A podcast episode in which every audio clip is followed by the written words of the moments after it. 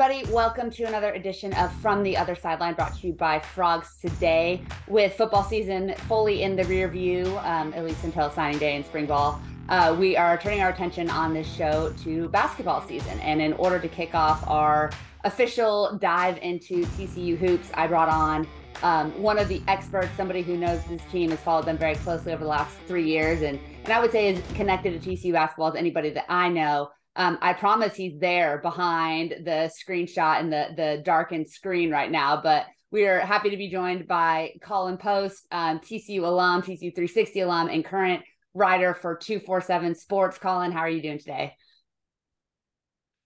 Melissa, I'm doing great. Sorry about that. I just went on a run, so we're here talking about TCU hoops, but I promise you would rather look at that headshot than what I look like right now. So yeah, this is my bad for not giving Colin. Yeah, did not give Colin a heads up. Colin, as we were recording this, the day after what is arguably the greatest regular season win in TCU history, can you kind of just talk us through where that Kansas victory in Lawrence ranks over like recent TCU history as far as regular season wins and what that kind of means for the program on a national scale? Absolutely. And I tweeted these things yesterday, but I just think some really important perspective for fans to know about this win is, one, the obvious factor of having never won at Allen Fieldhouse is a huge deal. This is, West Virginia, places like West Virginia, Oklahoma, Texas, all get props for having great environments, and they really do. TCU's never won at West Virginia, for instance. But nationally, Allen Fieldhouse is recognized by everyone as one of, if not the best, arenas and environments in the nation. And yesterday was no different. I mean, our friend Jamie Plunkett was there, and he was saying it was deafening. Like, he could barely hear himself think, yet TCU came in and produced the second largest loss in the Self era in Allen Fieldhouse. It was just absolutely unreal. And I think when you think about TCU versus Kansas, TCU's only beaten Kansas at all, not just at Allen, but at all 4 times ever. And 3 of those have come under head coach Jamie Dixon, and now the one away victory. This was also the largest margin of victory in an away Big 12 game for TCU in TCU history. I mean, just some really big numbers that were broken yesterday, and almost what seemed like a curse for TCU in that arena was ended. And I think there are a lot of interesting factors that we'll get into that, but this win was not one person showing out. It was very complete, and that's how they did it. And I think that's why we saw the ceiling of how good this team can really be. And you segued me perfectly into my next point, is a lot of this game was billed going into it as kind of the 2 leading candidates for player of the year in the Big 12 Conference, Mike Miles for TCU and Jalen Wilson for Kansas.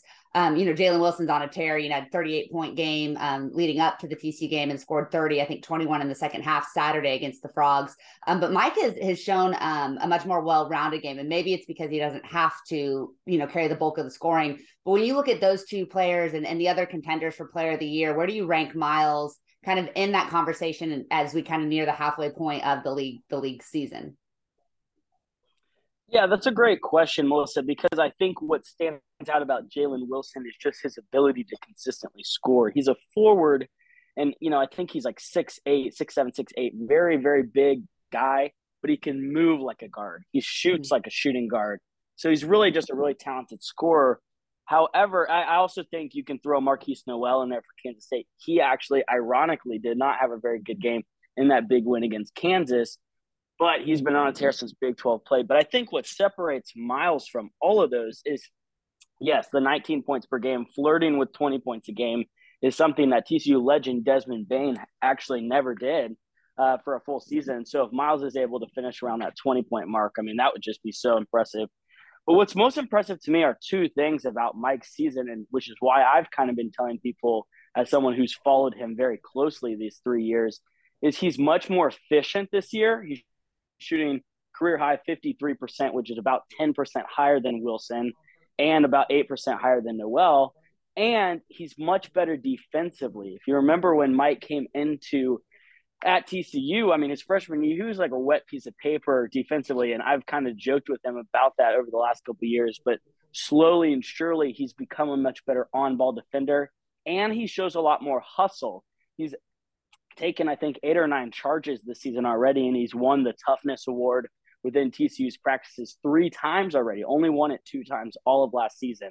So he's really stepping up as a leader. I think, like you said, this is a very well-rounded team, but this Mike Miles is a much more complete basketball player than I think we've seen by a couple steps, and I think it's really showing.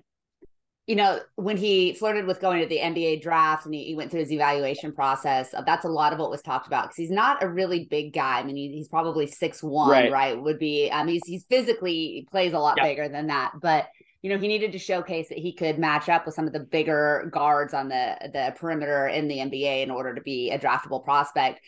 As he's done that, and he's also, I think, become more of a playmaker this year than we've seen. You know, previously, like, so much of the onus was on him to score. He's shown he can still do that kind of at will, but he's also gotten a lot better at not just setting his teammates up directly, but kind of that Gretzky assist type player, the pass that leads to the assist. Do you think that what he's doing this season makes him a legitimate, almost guaranteed first round draft prospect, or are there things that he still needs to work on his game in order to be, you know, a top shelf NBA prospect this spring? Yeah, I was talking to a scout actually a couple of weeks ago that really follows TCU and has been pretty high on Mike the last couple of years. And he said, based on the conversations he's had with other scouts, he still feels like Mike is kind of going under the radar, which I think games like yesterday helps a lot. Even though Mike only scored 15 points, he led the charge for that TCU team and, you know, the biggest win any college basketball program has had all year, and I mean that sincerely. And so I think Mike is starting to get more onto the national scene, which is really important. But as we've seen with TCU football this year, when you go to a school that's as small as TCU, it doesn't matter if you're first team All Big 12 or All-American. What your coaches do to put you in the spotlight matters, and I think TCU basketball is still kind of learning that. And I think as far as his game goes, the three-point shooting, I mean, he's shooting 31% right now, which is a little higher than last year, but that is something I think at only he's about 6'2", at only 6'2", Mike's going to need to be shooting in the high 30s, if not right around 40% once he gets to the league, if he wants to really be someone that plays a lot of time. We've seen that's how Desmond Bain is someone who isn't able to get to the cup as well, is able to have such a great career in the NBA. And I think though Mike is such a great playmaker now, at under 200 pounds, 6'2", getting to the rim is just not going to be consistently there for him against really strong and big NBA defenses. And so that'll be an added part of his game. But I do think he's going to need to improve that three-point shooting. And off-seasons can do that. Like I said, we saw it with Bain. I think he can do it too. And I would expect that he goes late first round if he keeps this pace up. Yeah, I mean, I definitely think he's an NBA player. Right now, he kind of gives me almost like a Davian Mitchell with the Sacramento Kings, and that's where I go because that's a Big 12 player that's playing for the NBA team I follow. But he can be that guy that can come off the bench, that can put up 10 points, you know, with limited usage, who can grab a couple assists. And I think he's really an exceptional and above average rebounder at his size and position as well, which is something that can keep you in the league for a long time at the guard spot too. Yeah, no, he has really underrated athleticism. If anybody remembers yesterday, when he got fouled on that crossover and then caught it back and dunked it, it was like weird because the camera didn't pan with him, so it was kind of on the right of the camera angle, but it kind of showed off. Mike has a ton of bounce, and he really is very athletic, and I think that is an advantage he has over a lot of guys his size, and like you said, it helps him in the rebounding game and just his overall ability to hang. I mean, you just really – as a guard cannot have a great NBA career if you're not super athletic and you're not super fast unless you just shoot the crap out of the ball. And Mike does have those two things, and I agree. I think that'll really help his profile. You know, I think there's other individual players I want to touch on, but before we move into that, you know, the thing that's been really, I don't want to say frustrating is probably too strong of a word for a team that's, you know, been consistently ranked in the top 20 this year, but just the ability to kind of string together those games where you play well when you're supposed to play well. You know, if you've been following the program, you see that win at Kansas, you see this team kind of clicking on all cylinders, and you wonder, how the heck do they lose in Morgantown to a West Virginia team that was winless in Big 12 play? How do they let Iowa State, even though Iowa State's proven to be a very, very good basketball team, you know, how do they let them get 3 offensive rebounds on the final possession and Kalsher to chuck up a 3 that ends up costing the Frogs that one? They just are still consistently dropping games that they're quote unquote supposed to win, even when you factor in this is the Big 12 and there are no, you know, there are no gimmies, there are no, you know, you're definitely going to take this one. What does this team need to do to kind of turn that switch on consistently and be not just a definitive NCAA tournament team, but a team that's legitimately in contention for a top 4 seed and maybe even a Big 12 title?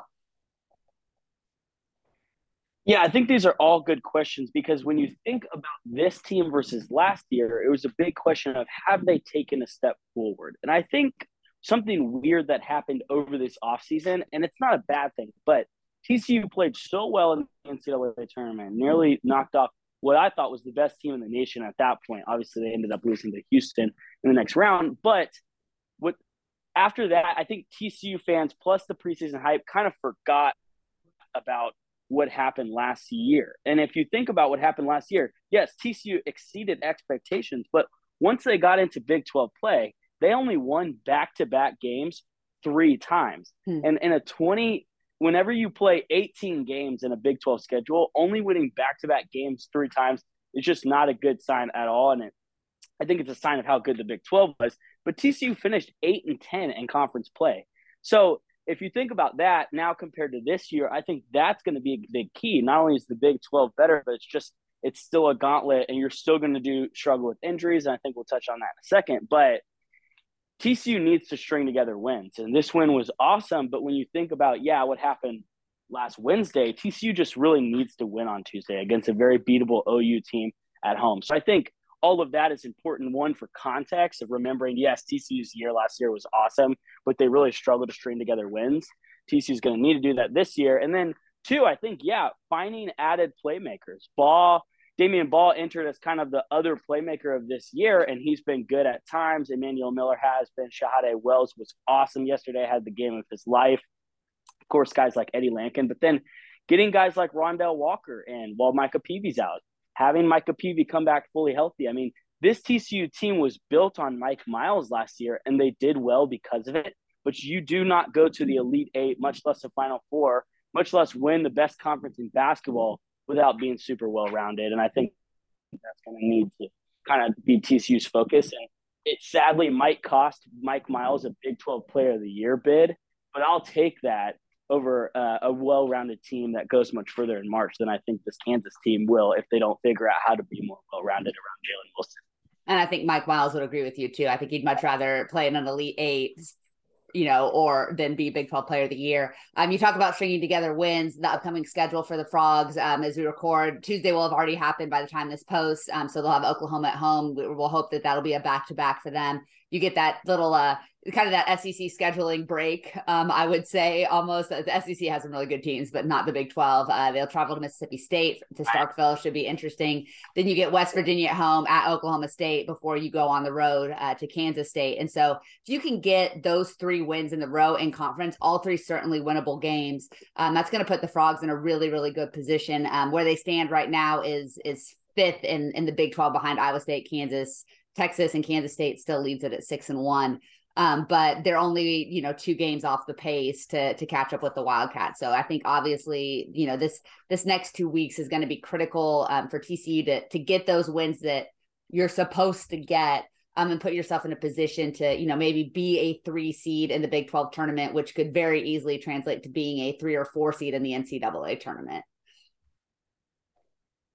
Oh, 100%. And I think an added factor that you think about added to yesterday, I've been saying when this team starts to shoot the ball well, they'll be scary. And I keep having people in my comments, well, Colin, there's no if they never can do it. Well, they shot 53% from 3 yesterday. So, yes, they can do it. They do have the ability to.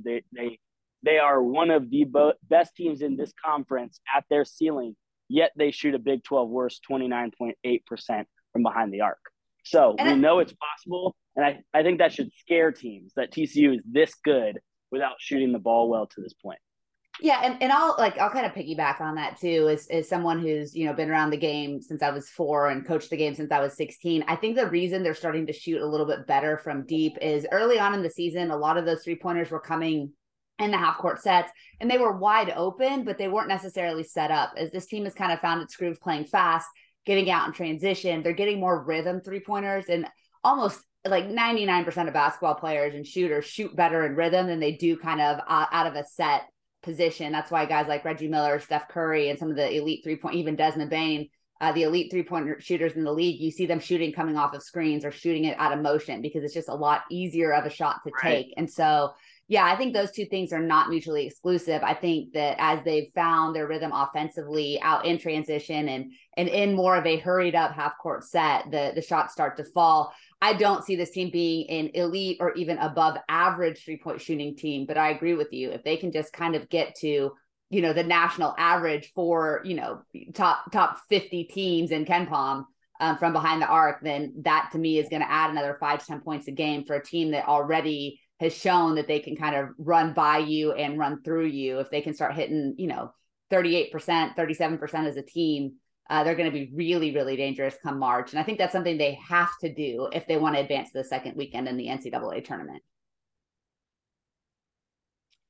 Yeah, I completely agree. And that's really great insight on the three-point shooting. I think, you know, it's funny. Everything is the same within sports. We talked about why TCU was so good football-wise this year with a similar roster that went 5 wins last year. They learned how to put people in position to succeed. You look at this TCU team shooting-wise, it's not like they just mythically lost any guy that was able to shoot. But now we're seeing, look, Emmanuel Miller shoots a really high percentage from the corner. Let's get him looks there. Yeah. Jacoby Coles, literally lost 50 pounds this offseason, worked his butt off, and he shoots really well from the elbows. Like Mike Miles is he's the type of guy that wants to shoot from one of the elbows, typically off the dribble. It's just like figuring those guys out. Chuck O'Bannon, but good from the corner as well, not as good from the wing. So trying to figure that out and put them in sets, as you said, Melissa, I think is super important, not only for just literal basketball terms, but for these guys' confidence. I think more than anyone, Chuck O'Bannon is a confidence guy. Mm-hmm. And, man, if he gets hot, TCU has a really, really good chance to win in pretty much any game. And so I think that's a really good point. And we'll be interested to see if that's something they continue to improve on after yesterday. I think a ton of credit goes to Jamie Dixon, too, because if you've listened to any of the broadcasts, people that haven't been at the games and watching them on TV, every single broadcaster to a person has said, man, this is not the way Jamie Dixon typically wants to play, but a ton of credit goes to him for going against his style and playing a style that works for his players. That's a huge, huge credit to him as a coach. You mentioned Emmanuel Miller. I want to talk about Emmanuel Miller. I think this guy legitimately might be one of the most underappreciated players, not just in the Big 12, but nationally. How has he become such a bigger piece of this team on both ends of the floor in year two in Fort Worth? Yeah, I think what was interesting about last year is he was trying to kind of figure out his role. A lot of people forget that he led A&M in scoring with 18 points a game before he came to TCU. Now he's coming to a place where scoring-wise, you know, last year he was probably fourth option most games, fifth option. And so I think that's really interesting when you think about last year. You got to remember that and think, man, Emmanuel kind of had a bit of a learning curve when he came to TCU of how to play. What I think is really interesting about him is the number one factor is he is the leader of this team. And I think what's cool is Miles has developed more leadership abilities. He's a naturally quiet guy. So that's really awesome. And I do want to applaud him for that. But Emmanuel Miller is the heart and soul of this team. And after they lost against Iowa State and then after they lost against Texas, he was the guy in the press conferences that was talking about motivation and how they needed to come back from these losses. After the Texas loss, you know, he went on an entire rant about how life is just hard. You know, going to work, taking care of kids is hard. I was like, I don't know if I'm reading a book on 7 habits of effective people right now or listening to a college basketball player. And so anyway, I think that's super important to note is that he really gels this team together. But then I already mentioned the shooting. That's been super awesome. He's one of the top – he's been one. I don't know if he still is, but he shoots 58% from the field, which was one in the Big 12. It might still be for a really long time. He's averaging 14 points a game, which has just been super key for TCU as they've had different lineups coming in and out. And then he only shoots about 2 threes a game, but he's shooting 48%. And so people having to guard him out there as a big man who's super athletic, super fast, that opens up TCU's offense a lot and allows him to get to the rim and have that kind of efficient, close to the basket offense that he has. So he's a really complete player, also a great rebounder. I think besides Lampkin, probably the second best rebounder on this team, and just does pretty much everything. And he had a pretty bad game yesterday. And what's cool about that is I know Emmanuel Miller is really focusing on having an incredible outing on Tuesday, and he's not letting it get to him, which I can't say about everybody on this roster. And so, yeah, I just love everything about him. And I think if you put his attitude into a lot of guys in the country, they'd be a lot better. So he's also probably has got to lead the team in deflections. Like that dude's hands are everywhere on the defensive side of the ball. He's had a couple of huge blocks too in key situations in Big 12 play. He really is, just like you said, a complete player. I've been kind of comparing him to like early Lamar Odom. That's kind of the NBA comp I get. He's obviously like Lamar Odom was a superstar. I'm not saying Emmanuel Miller is that, but when you look at the skill set and the ability to impact the game on both ends of the floor, both those guys do similar things. And I don't see any reason why Emmanuel Miller can't kind of be a guy that carves out a role of professional basketball with the abilities that he has on both ends of the floor. You kind of dropped in a little something there that I'm going to press you on now is the mentality of this team. I think we saw it very early in the season. It's really easy when you're not any good to just go into work and do your job. It gets really hard when the lights start to turn on and shine bright. This team returned a lot, but it seemed like there was not a lot of maturity early on. Is that something that you, as someone who's kind of connected to those guys personally, has seen that maturity grow? Have they kind of settled into, we can't read the press clippings, we can't look at our ranking, we have to go out and take care of business? Or do you think that is still a concern as you kind of turn the corner down the stretch and you start getting ready for postseason basketball? No, I think you're definitely right about the beginning of the season. And what's interesting is I can't share all of this story or who was involved, but I was told that when the strength and conditioning, the new guy for TCU basketball, Gary Christopher, came in, his official title is associate director of human performance, but he does what Cause does for the basketball team. When he came in this summer, he was forcing dudes to actually work. And I don't know if that was super appealing, let's just say, to some of the guys on the team. And I think we could see that when the season started. And I don't really buy the fact that this team was just so bad at Northwestern State. I mean, Mike was out, Damian was out, and Northwestern State just played their mind off. But you saw at the beginning of the year, there seemed to be this mentality issue. And I just kept seeing these elements, people on the bench frustrated, arguing with each other, was hearing that they were pissed. Plus, people were injured. And it just seemed like, man, are they going to get focused? And I think a couple of things that I've learned over the course of the year is that, yes, like they've gotten really focused because they've seen how good they can be. One, I've learned that since that happened this summer, Coach G, they call him, or Gary Christopher, has become a player favorite within the program. They love him. He's like a friend to them, but he also has done wonderful things for them, their bodies, and their ability to run up the floor, as we've seen in their nation-leading fast break effort. And then also, you see guys caring about one another and also caring hard about losses. And I think that's important. I already mentioned the way Miller talked after Texas, but even more than that, I mean, I just heard that after the Texas game and even this week after they lost to West Virginia, I mean, guys were just pissed because they know what their ceiling is. And it's not this like, woe is me type of piss. It's like, man, we're not going to do that again. Like, that's just not going to be the effort we put forth again, because that's not who we are. And then I think too, you see a guy that gets a lot of question for his attitude in Eddie Lampkin yesterday, going out there after halftime, a physically questionable decision, but you see the effort he's putting in, easily sat out. And I don't think TCU loses had he not played, but he still had a huge impact. He scored that awesome bucket. He was getting offensive rebounds. So this team has started to see who they can be, and I think that motivates them. And yes, there are a lot of guys on this team that do not have Emmanuel Miller's attitude, but I think that his confidence is breeds confidence, and they're really starting to gel and believe in themselves. And I don't think we're going to see – I could be wrong, but I don't think we're going to see a huge stretch of tough performances from this team like we did at points last season. You mentioned Eddie Lampkin, and I think that what's been really interesting to me is the way that kind of the Eddie Lampkin, Jacoby Coles, Xavier Cork kind of forward rotation has kind of fallen into a groove here over the last couple of weeks. Jamie Dixon doesn't necessarily have a traditional back to the basket post player. Eddie Lampkin's the closest thing to that, but I don't know that I'd call him traditional. But Xavier Cork and Jacoby Coles, another couple of really unsung heroes. You talked about the transformation that both those guys, I think, put in with their bodies this year. What have you seen as kind of their biggest improvement on the court, and how important are they to what TCU wants to accomplish deep into March? Yeah, so I think to start there, I think Cork is probably the guy I think still has the most room to grow, and that's a good sign.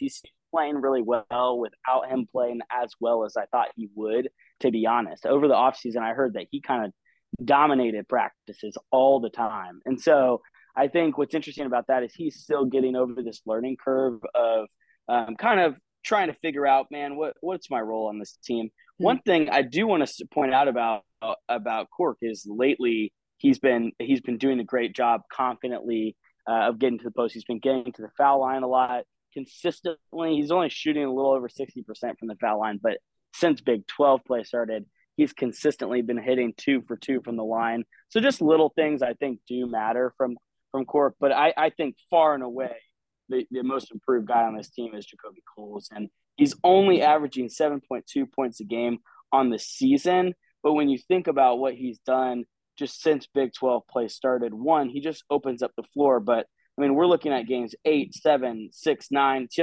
nothing crazy, but that spurt is really, really helpful because of his size. But now that he's lost the weight, his ability to move and stretch the floor, he shoots really well from 3. And I just heard that over the offseason, he just was really kind of dejected about the way last year went and was just kind of disappointed in how little he was able to contribute because he knew how good he was. And I've heard from Mike that just how good Jacoby was in high school, and it just kind of surprised me last year.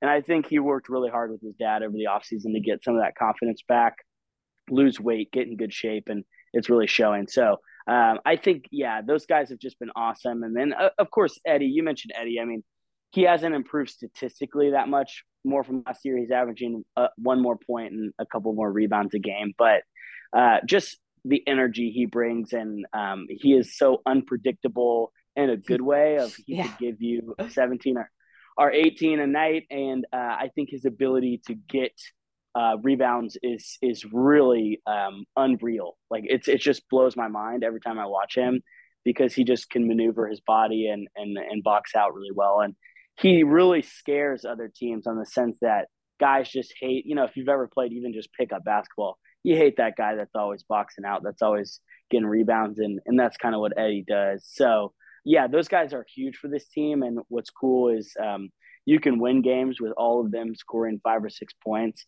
but if any of them come out with double-digit points, I mean, that's just like a huge boost for this squad, especially if it comes on a day when one of the other 3 or 4 guys is kind of having an off day offensively.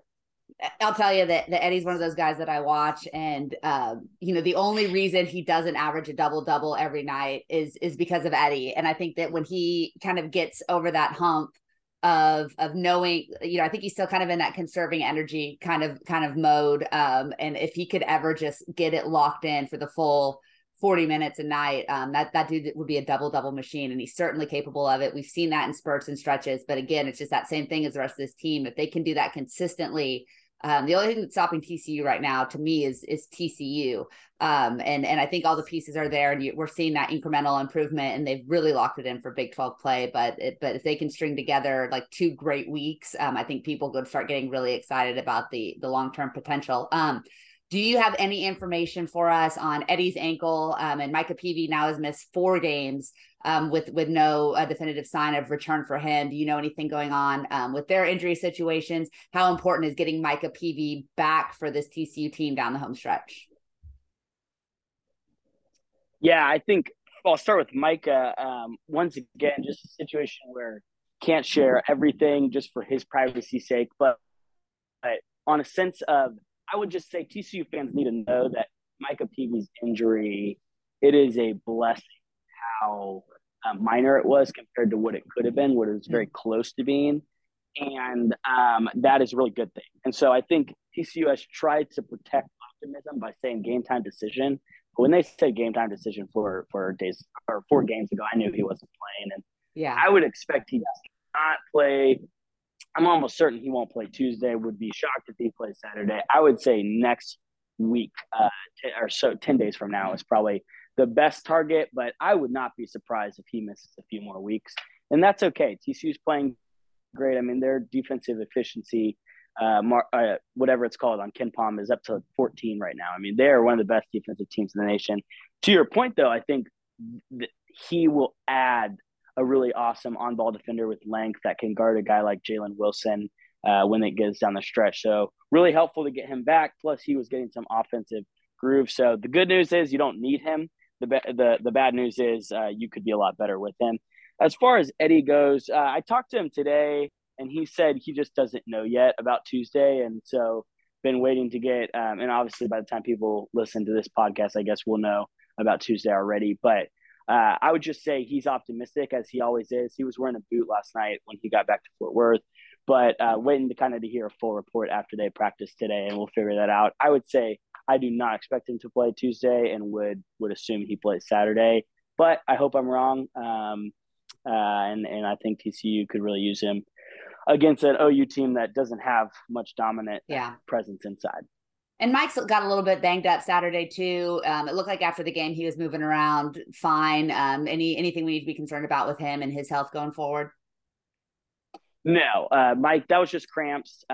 He hits the ground way too much. We know this. So he's fine. He was doing great yesterday. I would say yesterday was probably one of the best days of Mike's time at TCU as far as how he was feeling. He had an awesome day and just loved everything about yesterday. No, he's fine.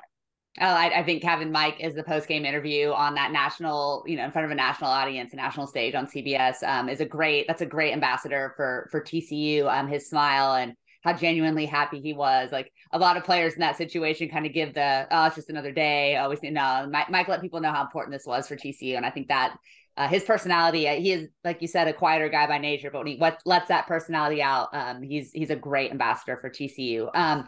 Colin, as we kind of turn the corner, TCU will have played everybody once here pretty quickly, I think by the end of the week. What are your expectations for the Horn Frogs the second half of the Big 12 season and as they start to think about the NCAA tournament? Yeah, I think what I said about stringing together wins is just going to be super key. But I think what you said about this stretch is really important.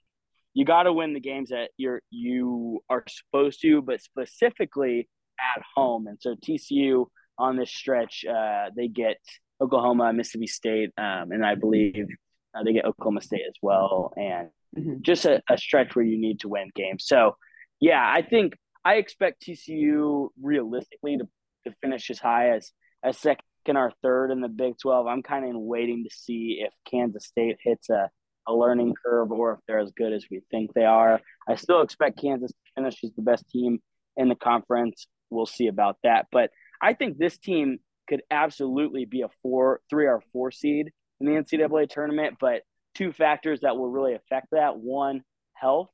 Can they stay healthy? And then two, are they able to capitalize on a couple of things that I think are going really well for them right now when it comes to low turnover margin and then high shooting and the Kansas game? Those two things need to stay good for TCU to string together wins. So I think ceiling, like I said, is probably second or third in the Big 12 and a 3 or 4 seed in the NCAA tournament. But I will say this team has potential to do even more than that. We'll just have to see, but it is a gauntlet in the Big 12. And so very scary, and we'll kind of have to just see how things shake out. Last question, based off of last season, based off of what we've seen this season, what is the minimum baseline TCU has to reach in order to consider this year a success? Do they have to make the Elite Eight? Do they have to, get to the Sweet 16? Like, what do you think is a realistic, but the bare minimum that they have to do for you to look back and say, yeah, this TCU team reached its potential or maybe exceeded it?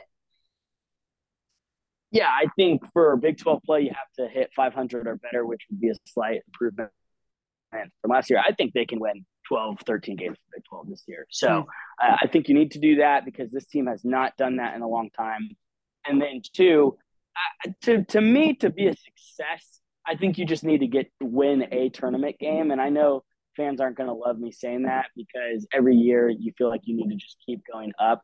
The NCAA tournament is so unpredictable, and it's so hard to tell how good your team actually was just based on what happens on a neutral court in March. I think the regular season is much more telling.